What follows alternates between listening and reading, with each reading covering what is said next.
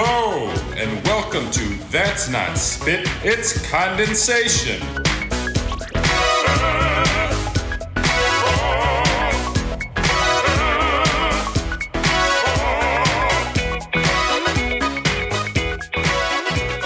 Hello, everybody, and welcome to That's Not Spit, It's Condensation. I'm Ryan Beach, and on today's episode, we have my very first over Zoom uh, in-person interview. I've done a few of these over the phone for Winning the Job, but I've tried really hard to bring you uh, the best sounding content that I can, but the coronavirus is too powerful, and I had to give in. So I am over Zoom with my very good friend, uh, wonderful trumpet player, dad, husband, also awesomeness in general, powerlifter Patrick Oliverio. And um, he has a lot of experience in recording uh, the trumpet. He's been doing a lot of work over this time um, to kind of hone his skills. And he says that he has some stuff to say about it, and I thought that this would be a cool episode to make to kind of give some some basics and even some specifics about recording and how to make this work for you, so we can use this time to maybe even improve what we're doing uh, to benefit us down the road. So welcome, Patrick. Thank you for joining me. Thanks for having me, dude. Absolutely. Let's just start with who you are as a human being, what you do, where you're at, all those kinds of things. Well, uh, like you said, my name is Patrick Oliverio. I um, currently reside in Overland Park, Kansas, which is a little suburb of Kansas City. Uh, we're actually about to move here in about two weeks from the taping of this uh, to Rochester, New York. And then from there, we'll go from Rochester, New York to Rochester, Michigan. So we're going to be a Michigander here soon. I've been going uh, and doing my D M A at the University of Missouri-Kansas City, but I'll be actually going back to Michigan State University to finish up my D M A there. Um, like you said, trumpet player, dad, very, very proud dad, proud husband, um,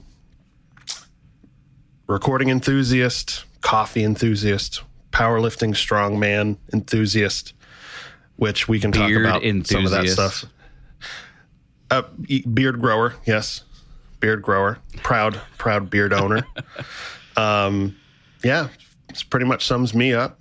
Cool. Well, um, I think we should just dive into the topic of the, the episode. So um, I know that a little while back, you sort of became uh, public about your desire to kind of over time hone your recording ability and just being willing to put stuff out there that is a test and say, what do you guys think, and get feedback. So if you kind of want to walk us through your thought process on that and some of the things you've learned and what what sort of incited this desire to um, learn to do this more. And then just kind of uh, after that, we can get into some general uh, ideas about what makes good recordings and that kind of thing. Sure. Uh, so whenever this, um, going into this quarantine, I, I already had kind of a general understanding of recording and and basic understanding of equipment and software and all that, all that jazz. But whenever this started, um, I kind of took it upon myself to dive headfirst into the audio and video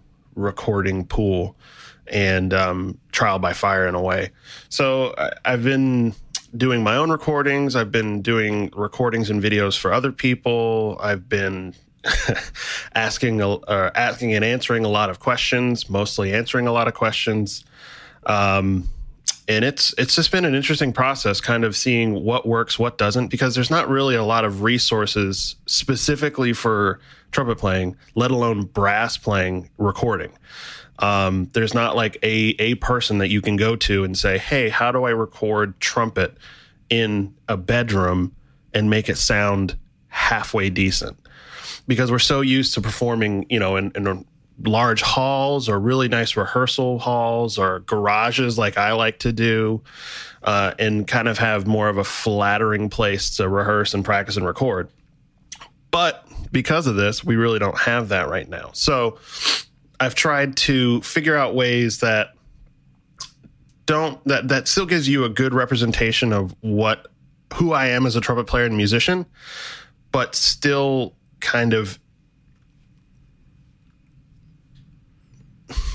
I don't want to say enhances, but gives you a little bit more room and gives you that feel of practicing in a hall. So a lot of people have been asking me, it's like, oh, you know, when I practice in my house, I feel terrible because, you know, I, I'm in a carpeted bedroom with curtains and it, there's no sort of feedback at all. And a lot of these people just want to kind of have the feel of playing in a hall again. And and to them, I say, well, just get yourself a really decent U S B microphone and some really good headphones that you can put on, load up GarageBand, and put on a standard reverb. And that will actually kind of give you a little bit of that hall feel. So, I mean, I've kind of been answering questions from a lot of different people in a lot of different scenarios. One is, you know, practice. Another is just recording videos and what how to use uh, the Acapella app, which has become ridiculously popular within the past two months. Yeah, right. You've seen everyone be posting with that little tag at the bottom, Acapella. Uh, and then there's been some people that have kind of also taken the dive and have done actual videos through professional video software like uh, Final Cut Pro or Adobe Premiere or DaVinci Resolve, what have you. Um, so it's just, it's been an interesting process, and I've and I've learned quite a bit. I'm still by by no means an expert, uh, but I do feel like I have a better understanding of what's going on and how to record, what will get a good result, what won't get a good result, um, and just some standard equipment that I really rec- I like and recommend.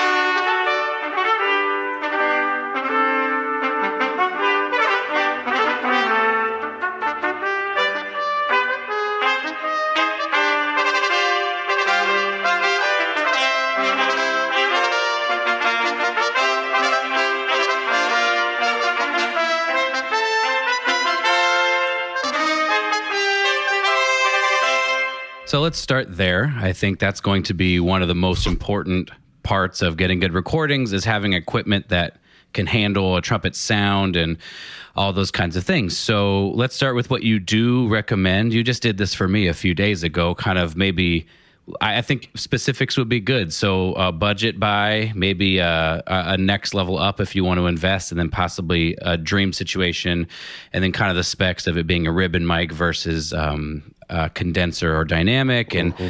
figure eight patterns or all that kind of stuff, like kind of getting a little bit more detailed about what the setup might look like for someone to get a great trumpet result. So that's that's one of those things that you kind of have to keep in mind. There are... So what you just were talking about with ribbon mics and condenser mics and, and dynamic mics and large, large large diaphragm condensers, like that is very, it's Greek to a lot of people uh, and to a lot of people that want to actually get good recordings and that don't have any experience in this. So there's really a lot of different options out there. One, the, the cheapest and probably the easiest way to go if you're looking to get a better better product with your recording, and you don't want to have like the learning curve. You just don't want to go up that that slope with that learning curve. Um, is a U S B microphone. Um, it's it's probably it's the le- least expensive. It's also going to give you the best bang for your buck, um, and it's it's just plug and play. So the couple microphones that I recommend for that, one is the the Blue Yeti U S B microphone, which is fantastic. Um, and I'll also explain how to use them as I'm talking about them. So the Blue Yeti is is a condenser microphone that where you can actually change and customize it a little bit on the back with some dials. But you literally plug it into a computer and you go, or you can plug it into an iPad. It also works with iPad or a tablet. So with that, I, I like to do a thing called close miking, or it's more like studio miking, where you get really kind of close and you turn the gain all the way down, and you turn the gain down on the device that you're recording into, whether it be a computer or tablet, and that will give you the the most custom. Uh, oh, what's what's what's I'm trying to think of the correct word for this. Customizability, I guess, is the word we're looking for. It gives you the most control over over the sound that you're mm-hmm. getting. Um. Another mic that's actually really good that you actually plug into your phone, and I know that you own one, is the Shure M V eighty-eight Plus. I mean, it's it's probably the most versatile mic that I own. Um, my wife, Jen, um, is one of those technologically challenged people that doesn't like to use technology at all, and she uses that mic effortlessly. Um, she absolutely loves using it. She uses it on her phone all the time. So every video that you essentially you see her put up online is done with that microphone. So those two microphones, I would say, are the easiest and, and take very little to little little knowledge to operate. If you already have a basic understanding of microphones, but want to get a better product and you want to kind of up that game, um, it's called an X L R microphone. So it's actually like what we're talking on right now. They actually plug into mm. what's called an interface that then plugs into a computer or a tablet or what have you, whatever you're recording to. Um, and those microphones come in an array of different styles, whether it be ribbon, condenser, dynamic, large diaphragm condenser, uh, what have you. And those microphones, there's a couple that I recommend. First of all, let me just talk about interface. So there's a whole bunch of different lines and, pro- and brands of interfaces. The one that I recommend highly is the brand Focusrite. Um, that's the one I'm using right now. I think that's the one that you're also using right now. They have different yeah, models right, yeah. with those, but you really can't go wrong with a Focusrite brand interface. Um, there are a number of different ones out there, but I think for the price and the reliability, I've never, I've owned this Focusrite interface for, I'm going to say six years, and I've never had an issue once, which is great, especially if you're recording and you're doing multiple takes and you got one take, you're, you know, ten takes in and you got that one and you look and it's, it's, there was like some digital noise in it because your interface glitched. That's frustrating. Right. So, um, interface Focusrite, the Scarlett is what you use. I'm almost positive. And I use a thing called the... I have the, the two I two. Yeah, so yeah. that's the... And whenever they say like two pre or two I two, whatever the number is, that's how many inputs it has. That's how many microphones you can actually plug into it. So I have the Focusrite Claret four, four pre, which means that there are four different plugs for microphones. That's the very layman's terms. Um, so yeah, Focusrite for the interface. Now for microphones, if you're looking for something that is super versatile and that'll really get you a better sound right off the bat and isn't that expensive, uh, is the Shure S M twenty-seven. That's what I'm talking on right now. It's a really great large diaphragm condenser. It's about one hundred, one twenty-five, one fifty bucks, I believe, on Amazon. Gets a really great sound. It's a great talking microphone, as you can hear, um, but it's also a good recording mic for trumpet. Um, if you want to maybe spend a hundred or so more dollars, uh, but you're certainly going to get it, get that quality. And that hundred dollars is a ribbon microphone. I just realized I'm going really, really fast. I'm probably going to try and slow down. It's all good, man. It's a podcast episode. People can go back. Um, so ribbon microphones, ribbon microphones, in my opinion, are the best microphones for recording brass. And that I would challenge someone to argue with me on that. Specifically classical, like orchestral brass, uh, it it it has a wider range that it captures. With this, this cap like this microphone right here does a really good job of capturing uh, the extreme low and a lot of the high. For a trumpet, we don't need any additional high frequencies. So whenever you record on this mic, one thing that you're definitely going to have to do is do some E Q, which is basically altering the sound a little bit. Uh, and you're going to have to drop the highs and raise the lows a little bit. But on a ribbon microphone, there is very little that you will have to do.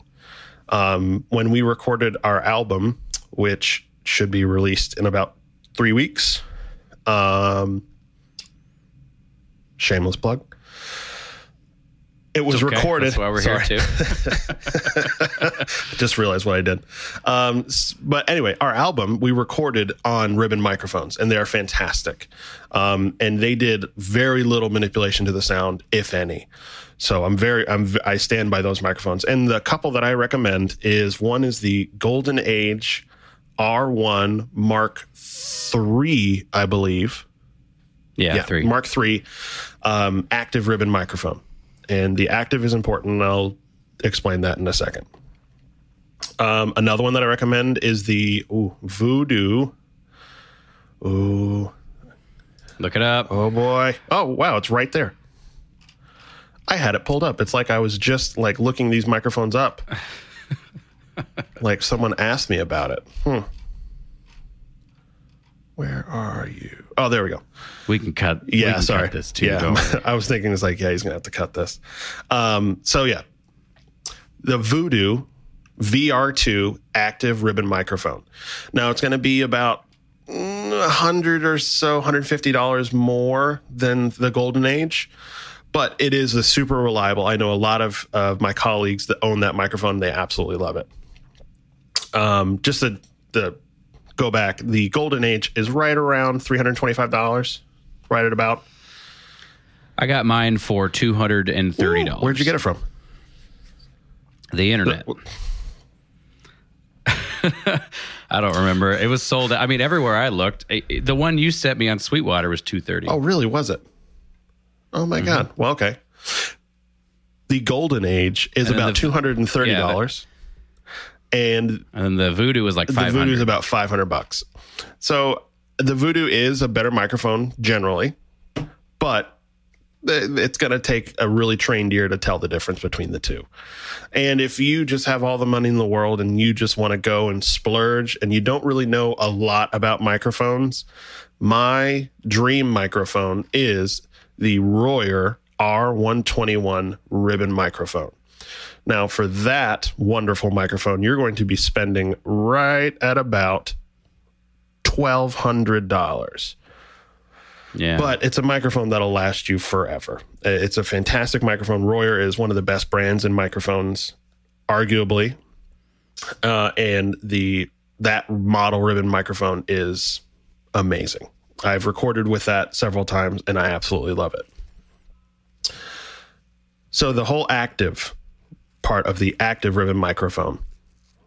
Not to get too in-depth into this or get too uh, nerdy about it, but all these microphones that we talked about, the condenser, large I-frame condenser, dynamic, all these microphones I just said require a thing called phantom power, which is power that is sent from the interface to the microphone to make it live. With a ribbon microphone, you do not need it. In fact, if you put phantom power into a ribbon microphone, you will destroy the ribbon inside the ribbon microphone, rendering it inoperable, which when you spend two thousand dollars on a nice ribbon microphone is unfortunate. Yes. Hence why I say just go and get it active. If you don't really have that much experience with microphones and you're afraid that you will destroy it, just get an active one. It's they, they get this basic same sound. Uh, and you'll be happy with it.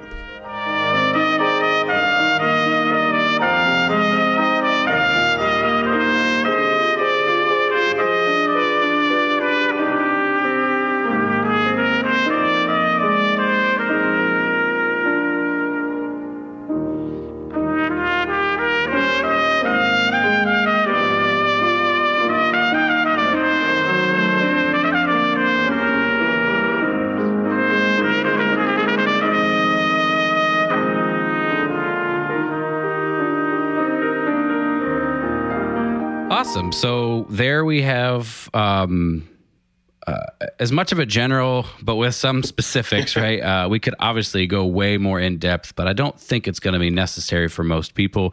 We have our U S B options that are plug and play. Uh, I use also the Shure M V eighty-eight Plus. That's what I've been using forever.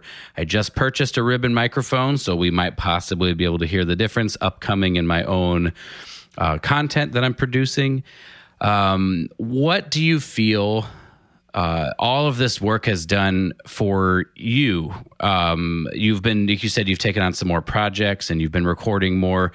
What do you feel like doors might have opened already, or do you see the possibility of opening different kinds of doors for you uh, as a creative, having these experiences that you didn't have before? Oh yeah, most certainly. I mean, having having the knowledge uh, of using all this really great software and hardware certainly gives me a lot of ideas of things that I can do, projects that I can take on, and colleagues that I can help. Um, so just as an example, with my next C D that I'll make whenever, my goal is to basically self-produce it, self-record and self-produce the entire album, which is a daunting task when you look at it.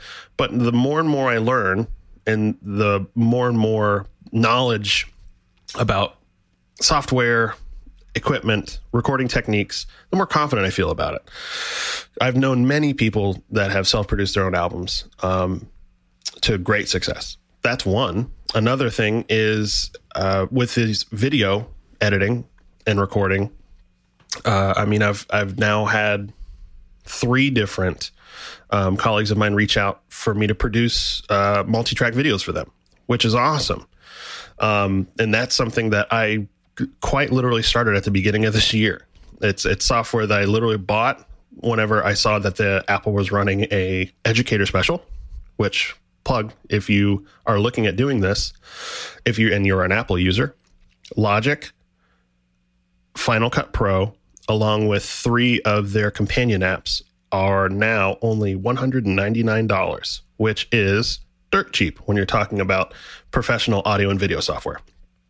Um, I believe Final Cut alone, if you just were to buy it straight up, is three hundred dollars. So mm. it's a great deal. Um, and if uh, we could, pro- I could probably send the link to that if you wanted to add that in the description of this.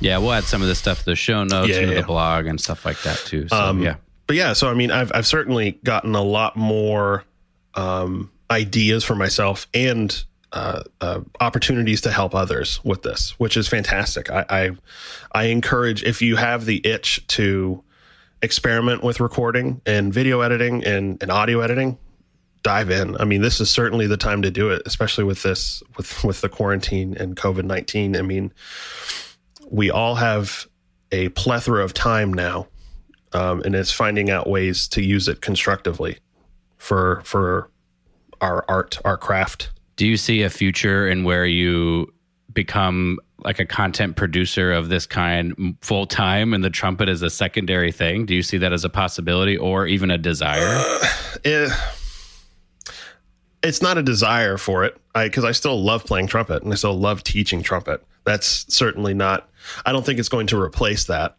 Now, will it maybe gain more traction into what I do? Yeah, I, I, I could see myself actually putting out content and doing stuff, doing different projects for myself um, that have me playing or have my students playing, that or to help my students, things like that. But I don't see it completely changing and altering my career course. Sure. I was no, just curious. No, no, I, I mean, it's obviously a passion for you. So I was just curious if that you saw that as a possibility of maybe happening.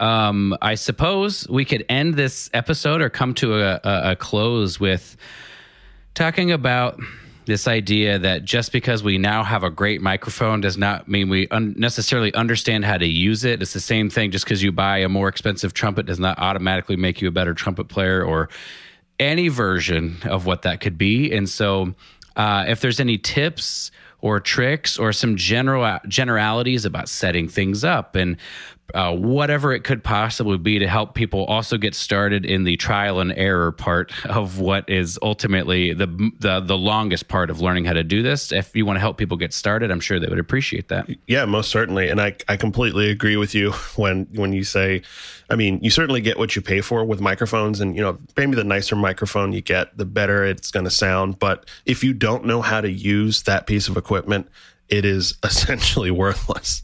Um, yeah, and I yeah. like the trumpet analogy. So with with all these microphones that I'm talking about, we're so used to recording in like a what I like to call a live scenario, where you're in a hall, you're in a really nice forgiving room or what have you, and you put the microphone far away or, you know, six feet away or ten feet or what, what, whatever. This is not that scenario, unless you have a really nice room in your house that's, you know, wood floors and not a lot of carpet or uh, furniture, cloth furniture. Unless you have a really nice room to record in, I don't suggest putting the microphone more than two to three feet away from you. Um, just because you want to capture your sound and not the room that you're in. And if the room that you're in does not sound good, that will get into the, the sound of the recording. So you just want to capture the sound of your instrument. So getting close to the microphone, not like right, like bell up against it, but two feet, one feet, one foot right around there.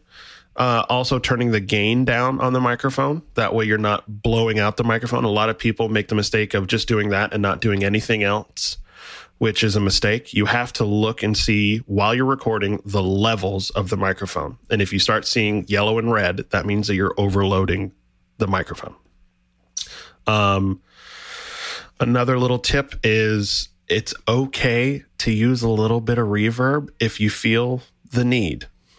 Now, with reverb, it's one of those things that it's, I feel like, is a taboo subject, which I guess we could maybe talk about another time, but it's okay if it merely enhances what is already there. It's not there to completely mask things. Once you do that, it's, I feel it's a misrepresentation of you as a player and a musician. I think reverb should simply add to what is already there. Um, Sure. Yeah, and whenever agreed. you do that, whenever you like combine that with, you know, miking two to uh, two feet, two to three feet away, it'll sound fantastic. I'm I'm really happy with the results that I've been getting with with my recordings. So yeah, there's like a just a general start of um, how to put it together, and um, with some microphone recommendations. And I do know that Patrick has written a blog post about this, so I will link that in the blog post and in the my own blog post and the show notes as well, so that you can check out that resource. It's pretty in-depth, actually, so you can uh, get a little bit more of this conversation if you find yourself wanting more than what was provided here. Uh, Patrick, it says you you were saying that you've answered questions often. If you're open for answering more and people want to get in touch with you, where can they find you? So they can find me simply on my website, uh, patrick oliverio dot com. That's Patrick, P A T R I C K O L I V E R I O, olive and then rio dot com. Um, that's also where you can find my blog. You can also find me on Facebook and Instagram, Patrick Oliverio, both.